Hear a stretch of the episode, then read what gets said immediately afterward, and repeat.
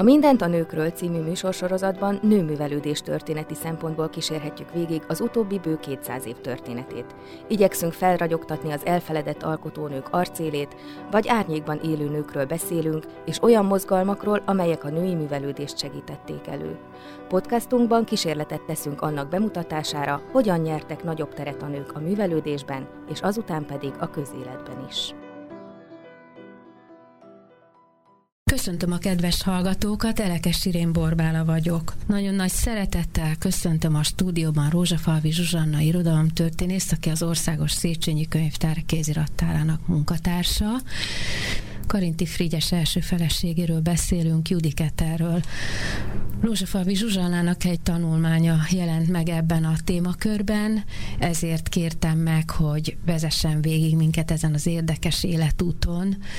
Hogyan jött az, hogy ha bár a kutatási témád és a doktori témát sem ez, hanem Söpflin a radár, mégiscsak ilyen sok időt szenteltél Judiketel személyének.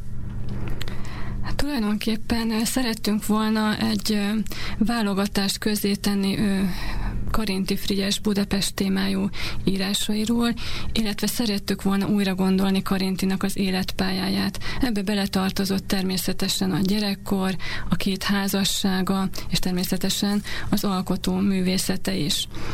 Lugosi András levéltáros kollégámmal szerkesztettünk egy háromkötetes munkát, és a szerkesztés folyamán derült ki számunkra az, hogy nem vállalkozott se, semmelyik irodalom történész, és semmelyik színház történész ismerősünk, vagy egyetemi oktató erre a tanulmányra, ennek a tanulmánynak az elkészítésére, Judy Ketel portréjának a megírására. Én nem maradt más, mint különböző forrásoknak utána néztünk, és én vállaltam el ennek a portrénak az elkészítését. Nem véletlen, hogy nem vállalkozott erre senki, hisz az elmúlt évtizedben kezdték csak Judiketel nevét emlegetni. Először is megemlíteném a Múzsa Csókja című filmet, amely egy 20 perces kis dokumentumfilm Karinti első feleségéről, Bogáról, és a közelmúltban jelent meg Fráter Zoltánnak az Egyfülű kosár című kötete, amelyben Karinti szerelmeiről szóló írásokból válogatott, így Bolgáról Judiketterről is egy szép kis gyűjteményt állított össze.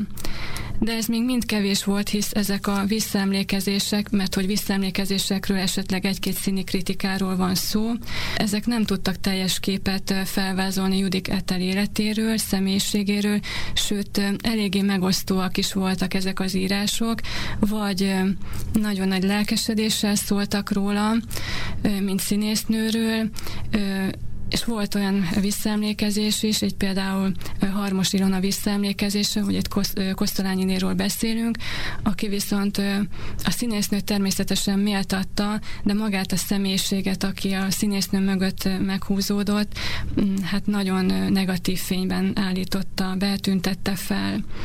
Nem maradt más hátra, mint levéltári forrásokhoz folyamatunk a kutatás során. Itt főként színházi anyakönyvekről volt szó, szület születési anyakönyvekről, halotti anyakönyvekről, házassági anyakönyvekről. Úgy tűnt, hogy ez inspiráló is volt, meg tulajdonképpen támaszkodni is lehetett rá? Ö, igen, így van.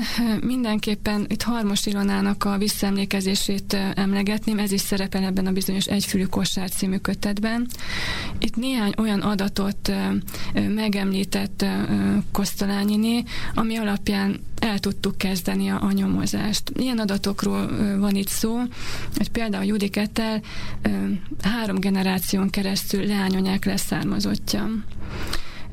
Ez alapján el tudtunk indulni, tudtuk nagyjából azt az évkört, amikor Judy Kettel születhetett, viszont eredménytelen volt a nyomozásunk végignéztem a budapesti halotti anyakönyveket, végignéztem a születési anyakönyveket, nem igazán jutottunk tovább a keresgélésben.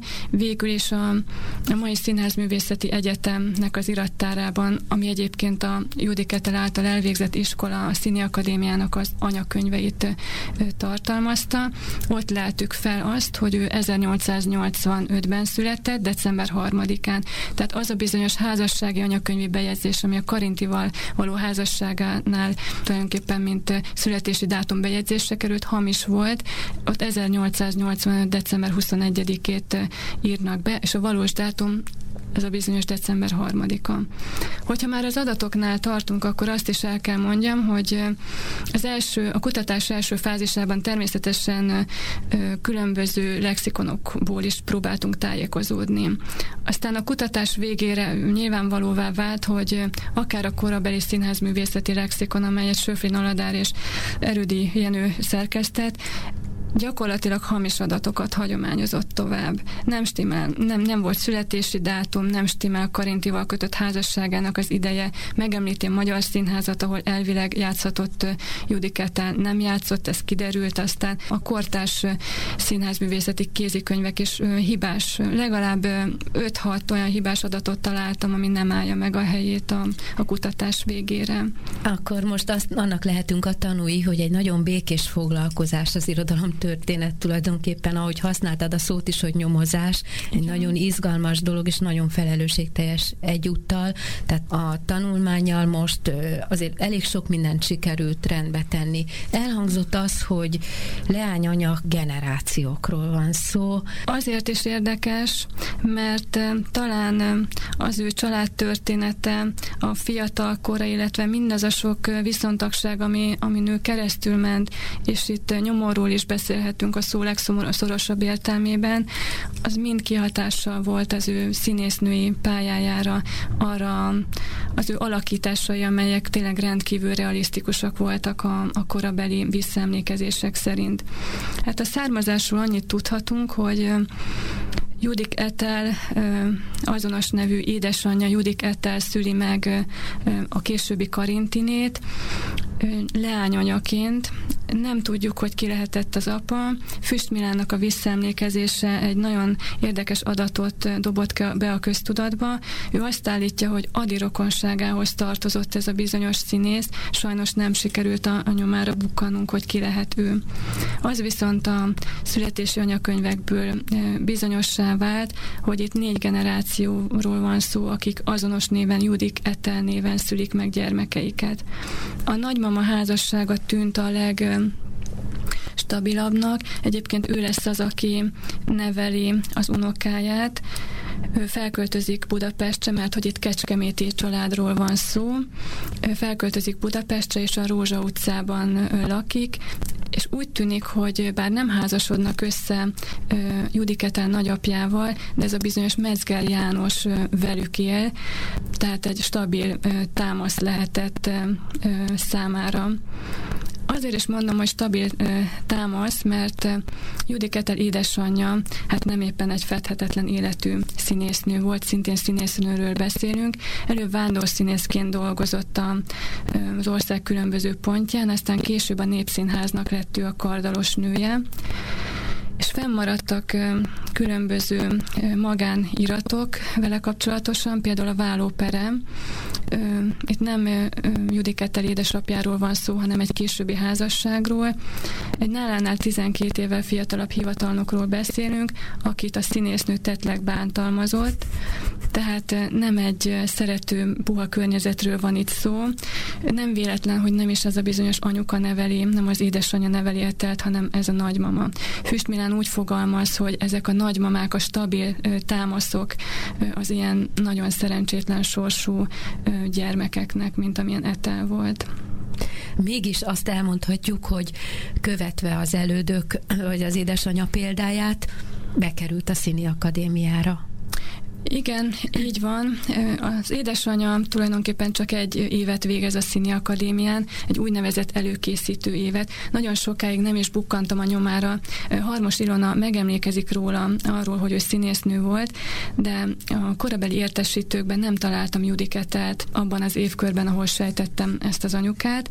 Végül kiderült, hogy ő Metzger Etelka, tehát végül is az édesapja nevén ö, iratkozott be ö, a Színi Akadémiára, de de, de nem végzi el csak az előkészítő évet. Tehát ezért valószínűsíthető az, hogy a végzettségek kevés volt ahhoz, hogy valódi ö, királyi állami színházban ő, ő működhessen, esetek csak mint kardalos nő.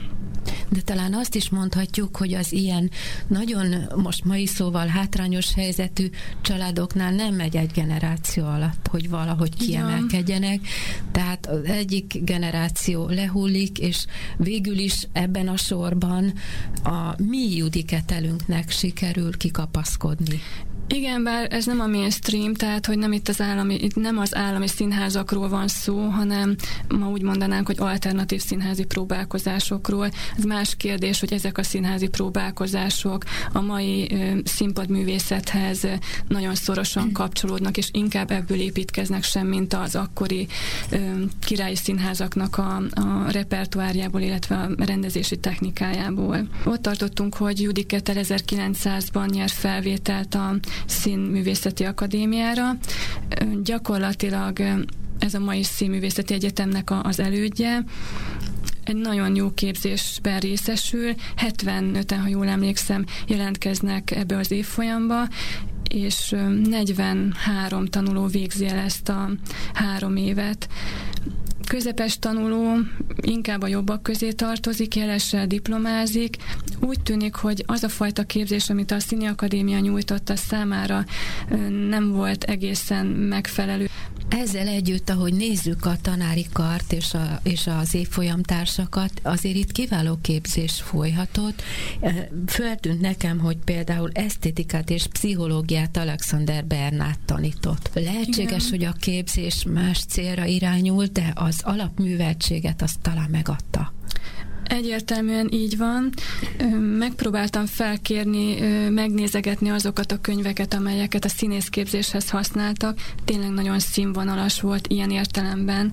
Tényleg esztétikát tanultak, táncművészetet, vívást, különféle színpadi mozgást, volt irodalomórájuk, tehát megpróbáltak azt az általános műveltséget, ami a színészi pályához szükséges megadni. Az más kérdés, hogy ez a fajta realista színésznők képzés, ami majd tényleg ezeknél az alternatív színi társulatoknál működött. Ezt aztán ezeknek a társulatoknak saját maguknak kellett elsajátítani, mert erre nem kaptak induló tőkét.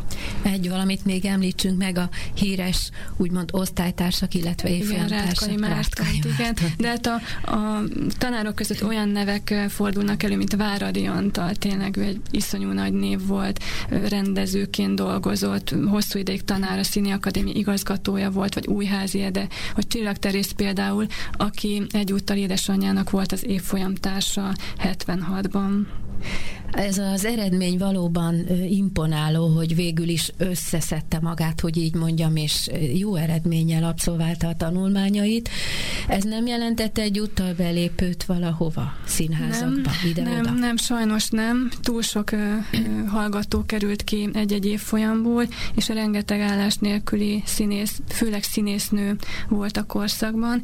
Tulajdonképpen Judi Kettel is állástalan volt 1905-ig, amikor is a Tália Társasághoz csatlakozott foglalkozik, és valami egészen másba kezd, mint amit itt a Színművészeti Akadémián elsajátít. És lehet azt mondani, hogy ez a Tália társulat, ez a középpontja lett végül is az ő pályájának? Igen, mindenképpen itt játszik leghosszabb ideig, itt három évig játszik, 905-től 908-ig.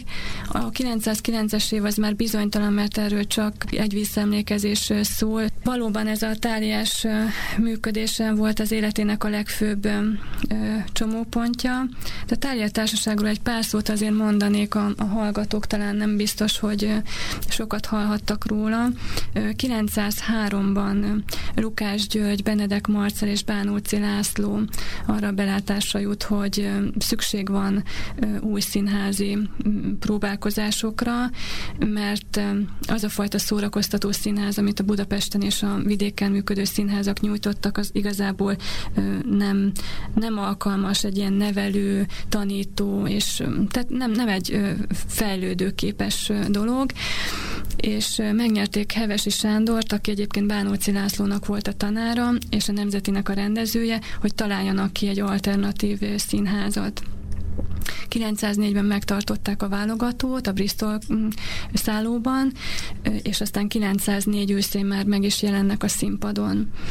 Ez egy színházi kísérlet volt, nem volt önálló épületük, hanem különböző helyekre nyújtottak be pályázatot, így a Várszínházra, vagy az első előadás Felzsigmonnak a gyermekszínházában volt, ami a Rottenbiller utca 37-ben működött. Tehát ezekre a színházakra, előadási helyekre nyújtottak be pályázatot a városvezetéshez, és hogyha igent mondtak, akkor egy-két előadás elejéig itt megjelentek.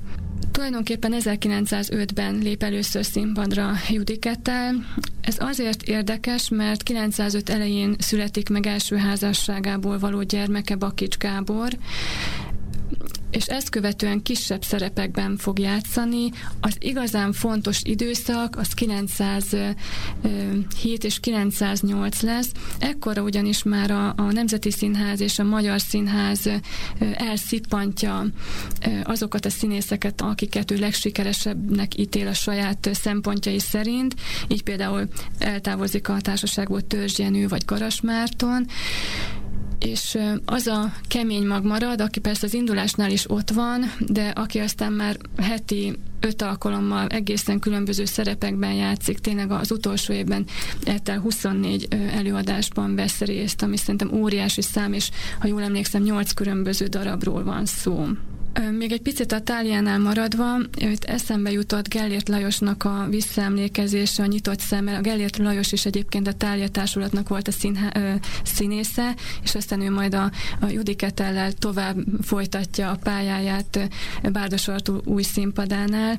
Ő azt mondja, hogy ebben bizonyos visszaemlékezésében, hogy az a képzés, amit ők a Színi Akadémiában kaptak, az haszontalan volt, viszont az a fajta vezetés, amit Hevesi Sándortól, Bánóci Lászlótól kaptak az egy-egy darabra való felkészülésre, az magával az élettel való találkozás volt. Itt Oswald szerepét tanulja, és tudni kell, hogy egy paralízis progresszívban szenved ez a bizonyos hős, akit alakít, aminek demencia vége, tehát elbutulás. Ő elmegy az őrültek házába, és tanulmányozza az ilyen típusú betegeket, hogy ő elő tudja ezt adni adni. Aztán más kérdés, hogy Bánóci László azt mondja, hogy ez még mindig kevés ahhoz, amit ő szeretne, viszont ebben a bizonyos visszaemlékezésben az is elhangzik, hogy Judiketel volt kész először a szereppel.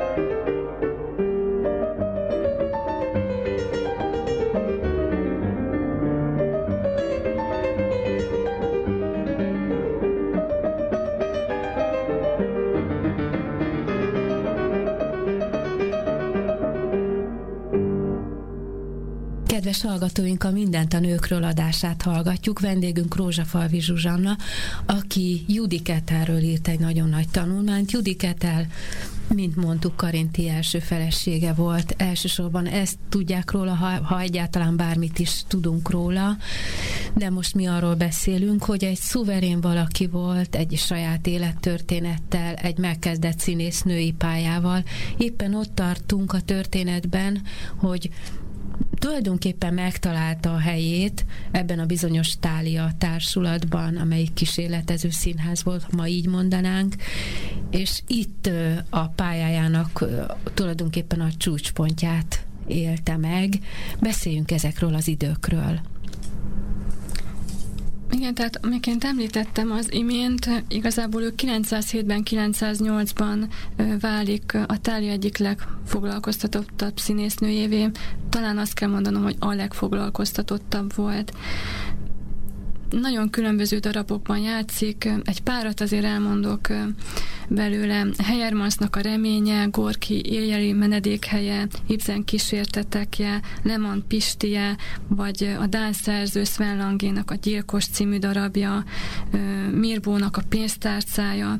Tehát igazából egy nagyon nagy repertoár van. És veretes mögötte. szerzők, Igen, veretes darabjai. szerzők. Így van és gyakorlatilag ezeket a drámákat, sőt, még a szerzőket is alig lehetett Magyarországon, Budapesten színpadon látni. Tehát szinte mindegyik előadás ősbemutató, Ugye az első Strindberg darabhoz, az apához maga Strindberg a betegágyából gratulál a társulatnak, tehát abszolút úttörő munkát végeznek el. Igazából kapaszkodók sem nagyon voltak, a próbák során alakult ki az, hogy hogyan működik egy színi előadás, abszolút egy csapatmunka volt. Nem egy-egy szereplővel próbáltak a rendezők, hanem csapatban. Mindenki mindenki látta a másik munkáját, a másik szerepét. Így lehet az, hogy egy-egy darabban Ettel tulajdonképpen időnként más szerepet is el tudott játszani, más szerepbe is be tudott ugrani állandó probléma volt a helyszín különböző színházakra kellett pályázni, ezt is említettem már. Az egyik legstabilabb hely a, a Várszínház volt, de hogy egy másik szélsőséges példát említsek, különböző vendéglők, például a kőbányai ö, sörgyárnak a, a díszterme, terme, tehát ami ahol helyet kaptak, ott lépett fel a társulat ez nem az elkényeztetett színész élet bizonyosan, de szellemileg mindenképpen egy olyan ö, felnevelődést jelentett, gondolom mindenki számára. És hát a nagyszerű nevek azért magukért beszélnek, tehát itt tényleg csapatmunkáról van szó. Igen, igen, tehát itt tényleg az volt a cél, hogy azokat a nézőket, akik ezeket az előadásokat megnézték, itt főleg polgárságról van szó, illetve munkásokról. Tehát nem véletlenül ö, emlegették Judiketet úgy, hogy a Mester utca sápad csillaga. Tehát a Mester utca az a tömény munkás negyed volt, és hát ezek a helyszínek is általában persze a Várszínház kivételével a város szélén munkás negyedekben voltak, szakszervezettel is volt kapcsolatuk, tehát igazából a munkások művelése volt az egyik célja ennek a társulatnak. A hivatalos színházi élet és a színi kritika hogyan viszonyult hozzájuk? Észrevette egyáltalán? Igen, igen, észrevette. Hát itt a baloldali sajtó, a népszavát említeném, rendszeresen tudósított ezekről az előadásokról, de a színházi szaklapok, így a színházi hét is. Nagyon változó ezeknek a bírálatoknak a, a a hangja, sok méltatás van, inkább azt kell mondanom, hogy több méltatás van, és főleg azt ismerték el, hogy ősbemutatók vannak, ahol egészen új szerzőknek, egészen új darabjait tudták nagyon rövid idő alatt a színészek hihetően, és nem jó szó, de nem tudok jobbat erre mondani, szerethetően, befogadhatóan, érthetően előadni. Most említetted, hogy a színi kritikák is a források közé tartoztak, hogy etelnek a, a portréját meg lehessen rajzolni, hiszen az volt a tanulmánynak a címe, hogy megjegyzések egy el nem készült portré margójára, tehát ez nagyon jellemzi azt, hogy milyen ismeretlenben jártál etellel kapcsolatban. Ebben a korszakban keletkeztek, vagy esetleg egy másikban? Szinte csak és kizárólag ebben a korszakban keletkeztek ezek a források olyannyira feltáratlan volt ez a terület, hogy nagyon gyakran csak színházi plakátokról sikerült azonosítani, hogy mely szerepben játszott Etel. Persze voltak olyan előadások, amiről tényleg remek kritikák születtek, és név szerint megemlítették az egy- egyes színészeknek a játékát, de nagyon sok esetben színlapokhoz kellett egyáltalán fordulni. A tárgyás színlapok részben a, a Széchenyi Könyvtár színház történeti tárában rendelkezésre bocsáthatók voltak, így ezeket meg tudtam nézni, de visszatérve a kérdésedre, a korabeli kritikák voltak az irányadóak, mivel nem maradt eterről mozgókép, és egyáltalán táliáról sem tudok, hogy maradt volna mozgókép, ezért csak ezekre lehetett a kutatás során hagyatkozni. Mi volt annak az oka, hogy kifulladtak ezek a játszóhelyek, ezek a színházak, kísérletek? Hát, leginkább az, hogy ezeket nem dotálta az állam, hanem magánvállalkozások voltak, és a helyszín is minden alkalommal bizonytalan volt, tehát gyakran nem tudták két héttel előre, hogy hol fognak tudni játszani, és a hatóságok, a főváros is igyekezett ellehetetleníteni ezeket a társulatokat, hisz konkurencia volt a, a Királyszínháznak, a Nemzeti Színháznak, az operának. Hogyha ez egy gazdasági alapon működött, akkor nyilván, hogy a bevételből kellett fennmaradniuk, túlélniuk a színészeknek, ez nem jelenthetett egy, egy igazán pazar életet. Egyáltalán nem, annál is inkább, mert a, a színházjegyeket igyekeztek a szervezők a legalacsonyabb áron rendelkezésre bocsátani, itt munkás erőadásokról is beszélünk. Hogy van az egyébként, hogy azért valamilyen fokon a kabaré irányába is vezet Judikettel? Ez most párhuzamosan van, vagy pedig, vagy pedig mm, utána? Ez párhuzamosan van, tehát itt a Táliánál 905 és 908 közötti időtartalmáról beszéltünk, és 907-ben ő egy kis kitérőt tesz a kabaré irányába. Erre a 907-re azért is felhívnám a figyelmet, mert ez a lexikonokban is rosszul szerepel. Én már nem találtam adatot arra, hogy 908-ban ebben a társulatban, ebben a kabaré társulatban ő szerepelt volna, de 907-ben a nyitó előadáson ő, ő ott volt. A Bombonier kabaré kabaréról beszélünk. Ez a mai művészmozi helyén volt, ez a bizonyos kabaré, ami egykor egy vendéglátóipari hely volt tulajdonképpen, és Kondor Ernő egy kis örökséghez jutva elhatározta, hogy külföldi mintákat követve megvalósítja azt, hogy itt Magyarországon is legyen egy, Budapesten egy, egy kabaré. Mi is ez a klasszikus kabaré? Hát ez nem sokban különbözik a, a mai kabarétól, tehát igazából amikor arról beszélünk, hogy ez a bombonér kabaré az első igazi kabaré volt Magyarországon, akkor teljesen a mai műfajnál vagyunk.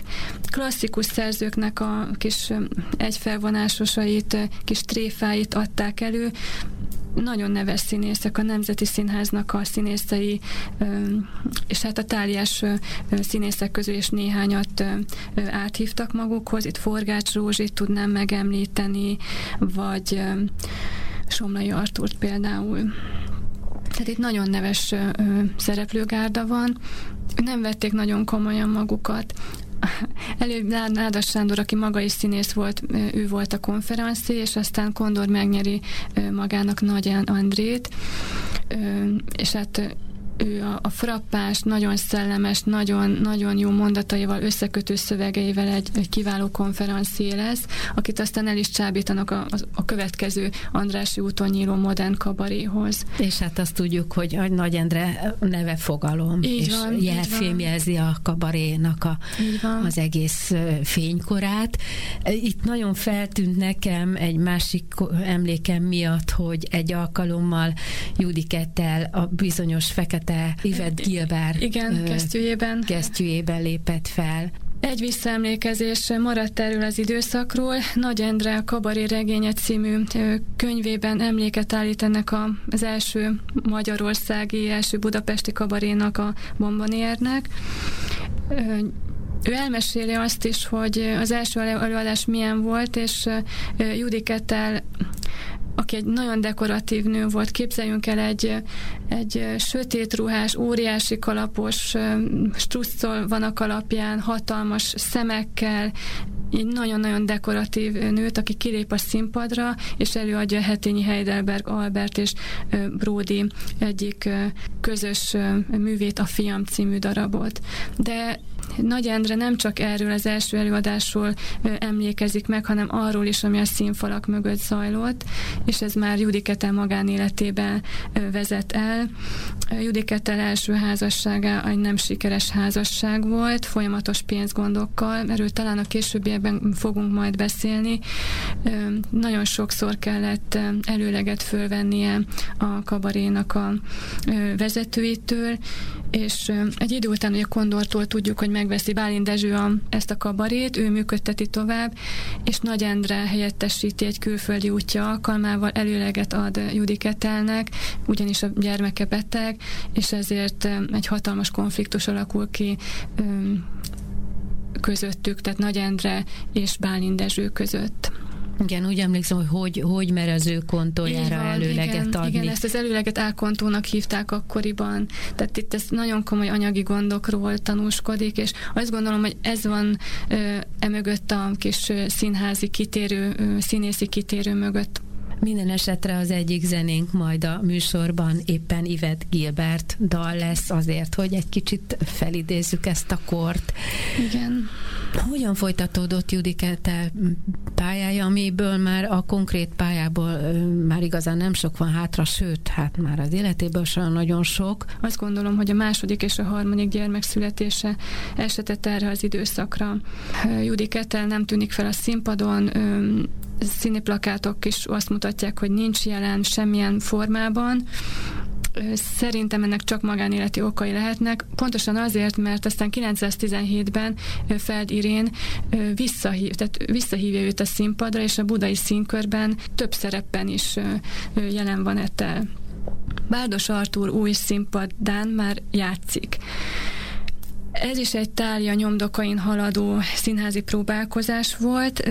Ők egy felvonásosan kaptak igazából engedélyt, és ez eléggé behatárolta az ő működési terepüket, úgyhogy Bárdos Artúr írt is pályázatot, kírt pályázatot egy felvonásosok jutalmazására, de hát nem születtek olyanok, amelyek aztán játszhatóak lettek volna a színpadon, tehát ez a pályázat ez sikertelen volt.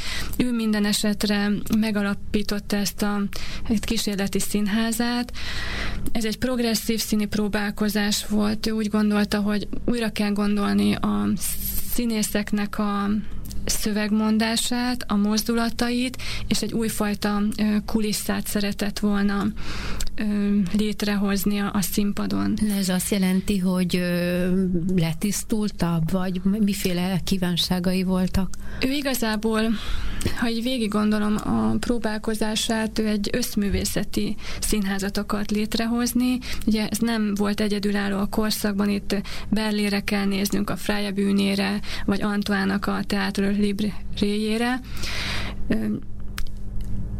megszerzett egy, egy kis színpadot, a Dembinski és a, az Arina út sarkán, ez a mai Dózsa György út, itt új színpadot készítette direkt a majdan előadandó darabok számára, tehát külön erre a célra építettek színpadot, és olyan nagy művészeket sikerült megnyerni a díszleteknek a, az elkészítésére, mint Gulácsi Lajos például, vagy Bíró Mihály gyönyörűek voltak ezek a, ezek a kulisszák, ezek a színpadképek.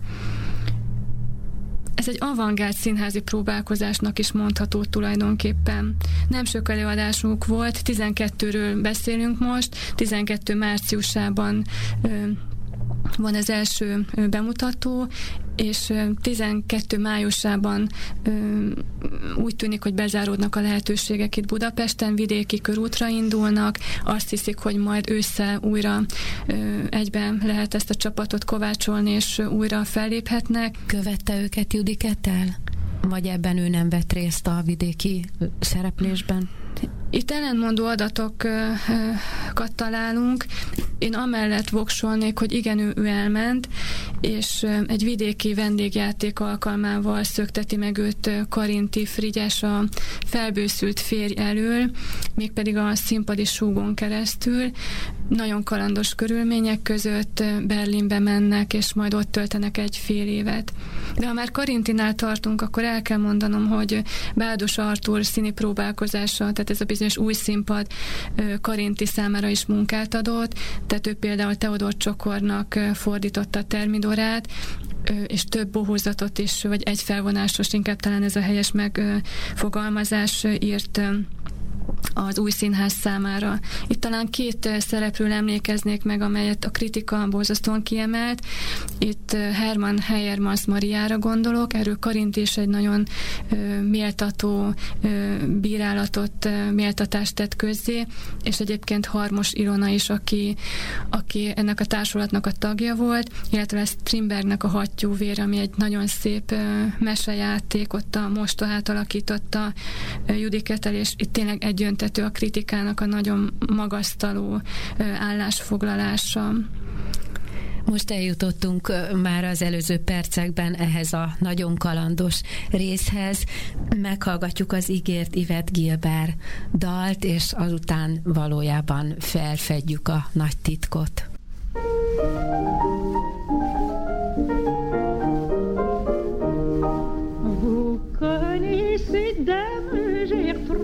C'est une femme à sentiment qui n'est ni coquette ni prude et qui pense solidement. On ne voit pas chez cette belle de jeunes gens avantageux. Non, ce sont des vieux, ce sont des vieux qu'elle aime à recevoir chez elle. Ce sont des vieux, ce sont des vieux qu'avec raison elle aime mieux. Ce sont des vieux, ce sont des vieux qu'avec raison elle aime. Nos greluchons sont trop volages, on ne peut pas compter sur eux. Les vieux sont prudents et plus sages et méritent mieux d'être heureux. Un jeune trompe sa maîtresse, mais ceux qui la chérissent mieux, sont les vieux, ce sont les vieux, ils ont plus de délicatesse. Ce sont les vieux, ce sont les vieux. D'abord, ils sont moins dangereux. Ce sont les vieux, ce sont les vieux. D'abord, ils sont moins dangereux. Le jeune, toujours dans l'ivresse, ne suit que son tempérament. Le vieux jouit avec adresse, avec goût et discernement. On est flatté par la tendresse de ceux qui s'y connaissent mieux. Le goût des vieux, le goût des vieux est toujours si plein de justesse. Le goût des vieux, le goût des vieux est aux femmes plus glorieux. Le goût des vieux, le goût des vieux est aux femmes plus glorieux. Évidemment que si l'on n'est pas si bien traité par un vieux que par un cadet, du moins on est plus respecté et son hommage est plus discret. Sans abuser de sa victoire, il est doux et cache ses feux. Mesdames, mesdames, prenez un vieux, prenez un vieux, il ménagera votre gloire. Prenez un vieux, prenez un vieux, vous en trouverez bien mieux. Prenez un vieux, prenez un vieux, vous vous en trouverez bien mieux. kedves hallgatóink, a Mindent a nőkről adásában Judik Eterről, Karinti Frigyes első feleségéről, előtte pedig sikeres színésznőről beszélgetünk. Megpróbáljuk az életútját, ami eddig eléggé ismeretlen volt, ismertetni önökkel. Rózsafalvi Zsuzsanna segítségével, aki egy nagy tanulmányt írt ebből az alkalomból. Eljutottunk már odáig az zene előtti részben, hogy nagyon kalandos úton egy lányszöktetés történt, ami persze nem lányszöktetés volt, mert a felbőszült férj is ott volt a háttérben, de egyáltalán hogy került erre sor? Hogyan mielőtt, ismerkedtek meg? Igen, mielőtt erre a lányszöktetésre rátérnénk, Judiketel első férjéről is érdemes lenne pár szót ejteni. Nagyon sokáig bizonytalan volt az ő személye is, hogy ki is volt ez a bizonyos első férj. A bizonytalanságot az okozza, hogy a színi címlapokon úgy szerepelt Judiketel, hogy B. Judiketel. Két elképzelés volt, és a legújabban megjelent tanulmányokban is Bakti Gyula neve szerepel. Itt ez Brázai Emil építette be a köztudatba, akinél Berlinben Judiketel és Karinti Frigyes fél évet töltött de valójában itt Laki Bakics Jánosról van szó, és Harmos Irona információja helyes. Ezt uh, sikerült bizonyítani, sikerült az első közös gyermeküknek, Bakics Gábornak a uh, születési anyakönyvét felderíteni, és itt egyértelműen a szülők uh, neve mellett Laki Bakics János és Judi Ketel szerepel. Nagyon érdekes figuráról van szó, sok ellentmondás övezi az ő személyét. Egy nemesi leszármazottról van szó, aki tulajdonképpen élete végére teljesen elszegényedik, lopásból többek között tartja fenn magát. Egy nagyon híres csaló volt egyébként a korban, több anekdota is kötődik a, a személyéhez. Ráadásul Etelnél több mint egy generációval idősebb is volt. Az irodalom történet is ismeri őt, ugyanis Krúdi egyik kedvelt figurája volt, így például a Purgatóriumban jelenik meg az alakja. Krudival egyébként a Balaton kávéházban közös törzsasztalhoz is jártak. És ez a bizonyos első férje visszaemlékezések szerint etelt a végletekig kihasználta, tehát amikor nem volt színésznői munkája, akkor például cigarettákat kellett tölteni, és ezt kellett árulni az utcán, tehát ilyen méretetlen megalázó szituáció, és gyakran alakbérükre sem volt pénz, és szintén Harmos Irana írja le, hogy, hogy a hátsó lépcsőn osont föl a gyerekeihez Judikettel, egyébként a nyolcadik kerületben laktak.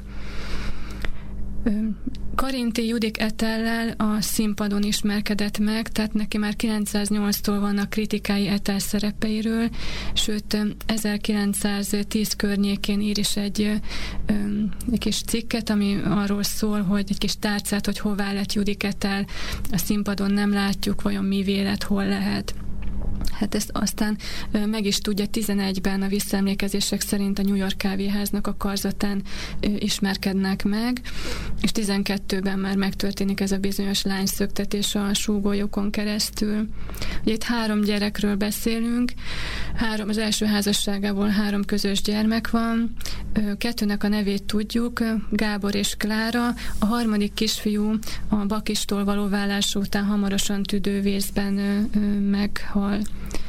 12-ben Ettelkin van Berlinben Karintival, nyomorúságos körülmények között. Itt cikkíróként Budapest tilapokat tudósít Berlinből Karinti. Fél év után hazajönnek, lezajlik a vállóper, 14-ben összeházasodnak, és hamarosan megszületik közös gyermekük Karinti Gábor, szintén elég tragikus sorsú költő. Természetesen abban a korban a vállópernél nem sok esélye volt a feleségnek, hogyha a legkisebb erkölcsi vétséget rá lehetett fogni, akkor esélye se volt, hogy megkapja a gyerekeket. Ez így van. A férnek ítélték, tehát Laki Bakics Jánosnak ítélték a, a gyermekeket. Ez azért is érdekes, mert noha ez a bizonyos vállás, illetve a szöktetés maga egy egy nagyon komoly ellenér volt a tekintetben, hogy ki is kapja meg a gyereket. Tehát nyilván a férnek kitélték, de a férnek is azért elég sok minden volt a rovásán. Viszont a férnek az édesapja ügyvéd volt, jogász volt, tehát nyilvánvaló, hogy ez is segíthette azt, hogy ne etel kapja meg a, a gyermekeket. Hát itt persze nem csak az érzelmek játszottak szerepet, mint ahogy mindig is a vállások során, hanem itt úgy tudom, hogy kicsit zsarolások is folytak a fér részéről. Ez így van, ezt Karinti Márton Ördögöt című családregényéből is tudható, és más visszaemlékezések is egyértelművé teszik, hogy a férj folyamatosan zsarolta Karintit. Még a szöktetés előtt is pénzt fogadott el azért, hogy ő erről ne vegyen tudomást, és aztán későbbiek folyamán, már akkor, amikor a gyermekek nagyobbak voltak, akkor is folyamatosan különböző anyagi gondjait Karinti enyhítette.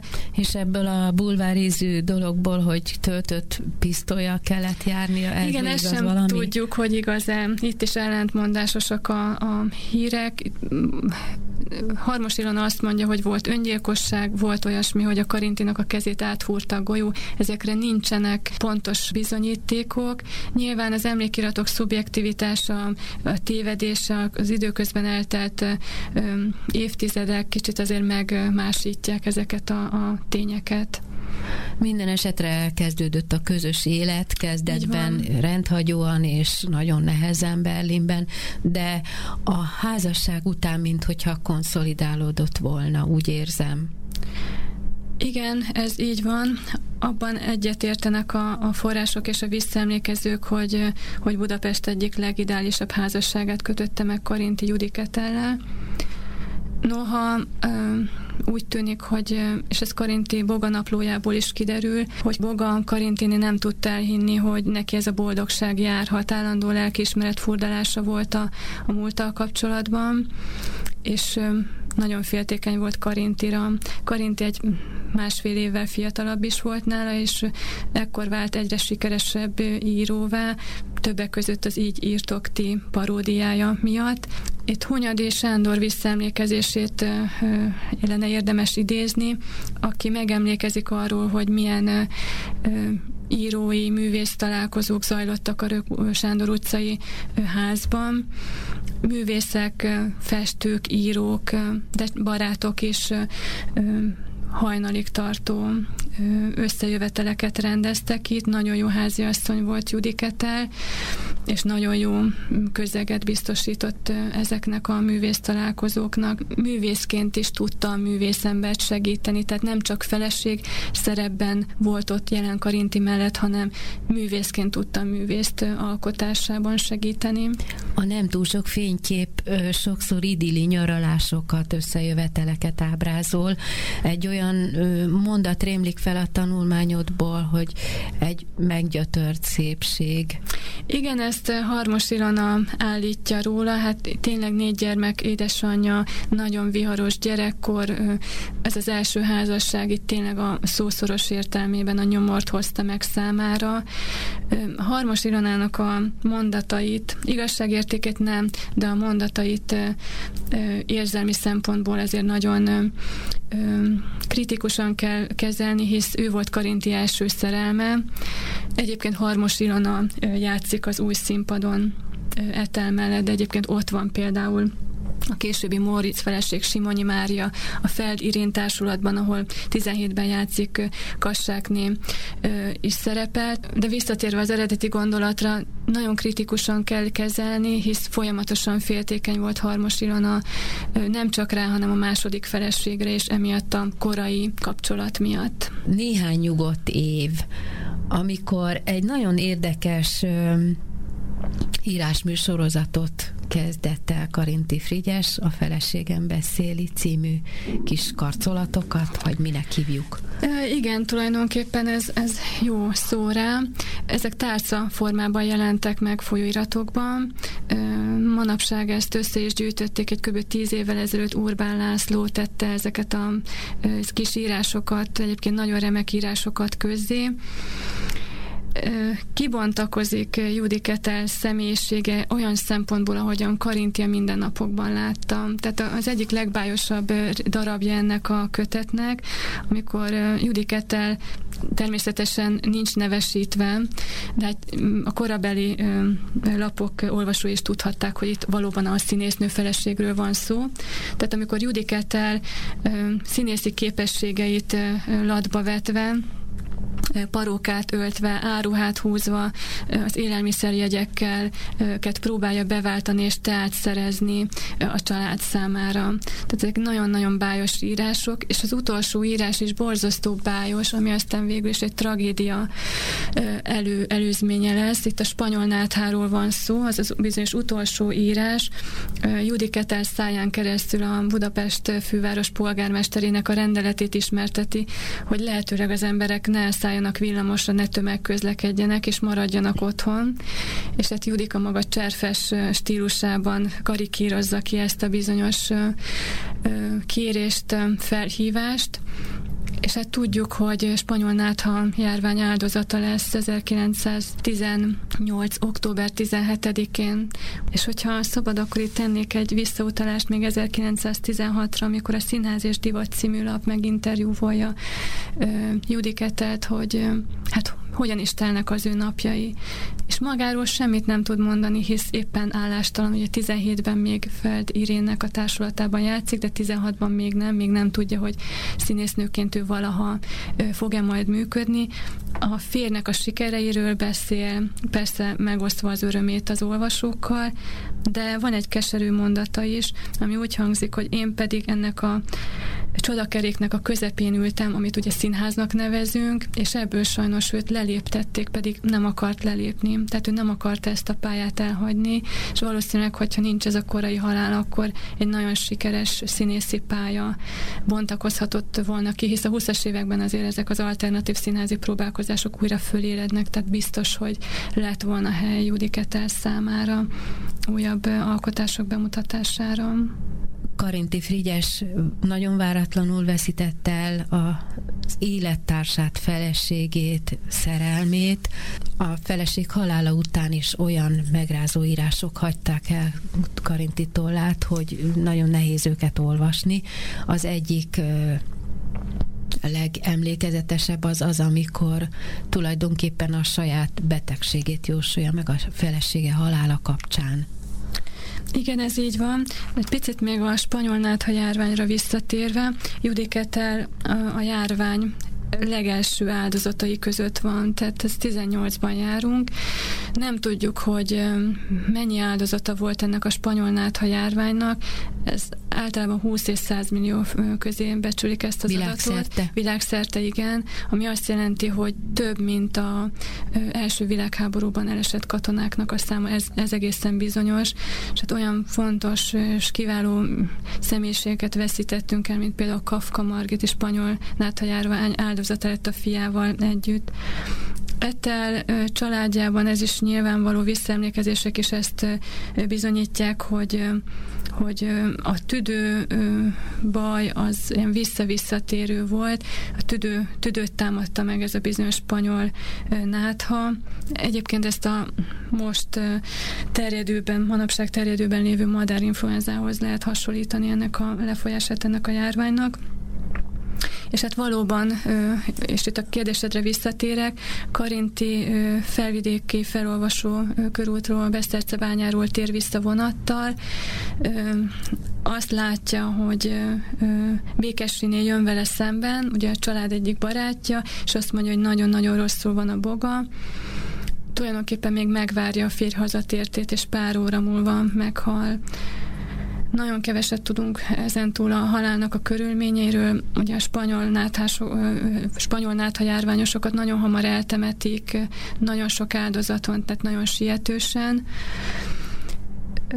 és valóban több írásában is megemlékezik Eterről. Ez az egyik kísérteties mondat az agyamban daganat képződött, és valahogy úgy folytatódik, hogy, hogy ezt mint egy kést egész életemben viselem a fejemben magamban. Valóban ez, ez így is lehetett, tudjuk, hogy ő, ő agydaganat következtében hal meg. Igaz, hogy ez a bizonyos műtét, ami Svédországban Oliver Króna professzor végezes sikeres lesz, tehát két év múlva ettől függetlenül talán ennek következményeként agyvérzésben meghal, de Karinti megemlékezett egy boganaplóval is eterről, amiben kisebb skicekben, pársoros bejegyzésekben ennek a szerelemnek a szép és, és kevésbé szép oldalait is feleleveníteni. Egy borzasztóan erőteljes szerelemről van szó, Harmos Ilona azt is megírja, hogy életében sosem felejtette letelt, és bárhol jártak a városban, mindenről etel jutott eszébe,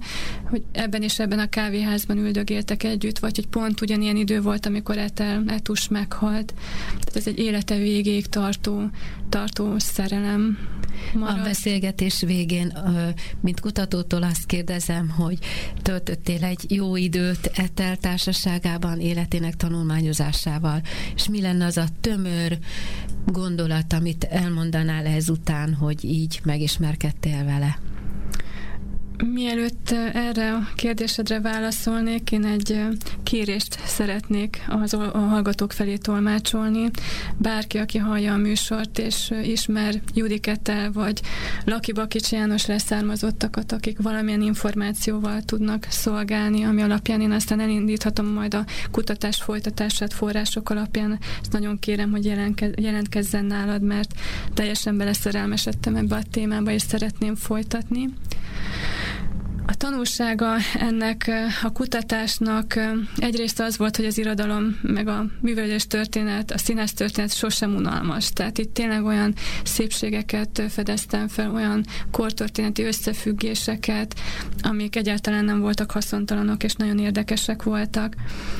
Ami egy nagy tanulsága volt, hogy nem beszélgethetnénk Judiket erről itt, hogyha nem Karinti felesége lett volna, és hány olyan színésznő volt ebben a korszakban, akiről nem tudunk beszélgetni, mert nem volt feleség, és még azok a feleségek, akik tudjuk, hogy kiváló színésznők voltak, azoknak az életútját sem igazán dolgozták föl. A színipályát, így például Harmos Ilona, vagy a már említett Simonyi Mária, vagy Kassákné.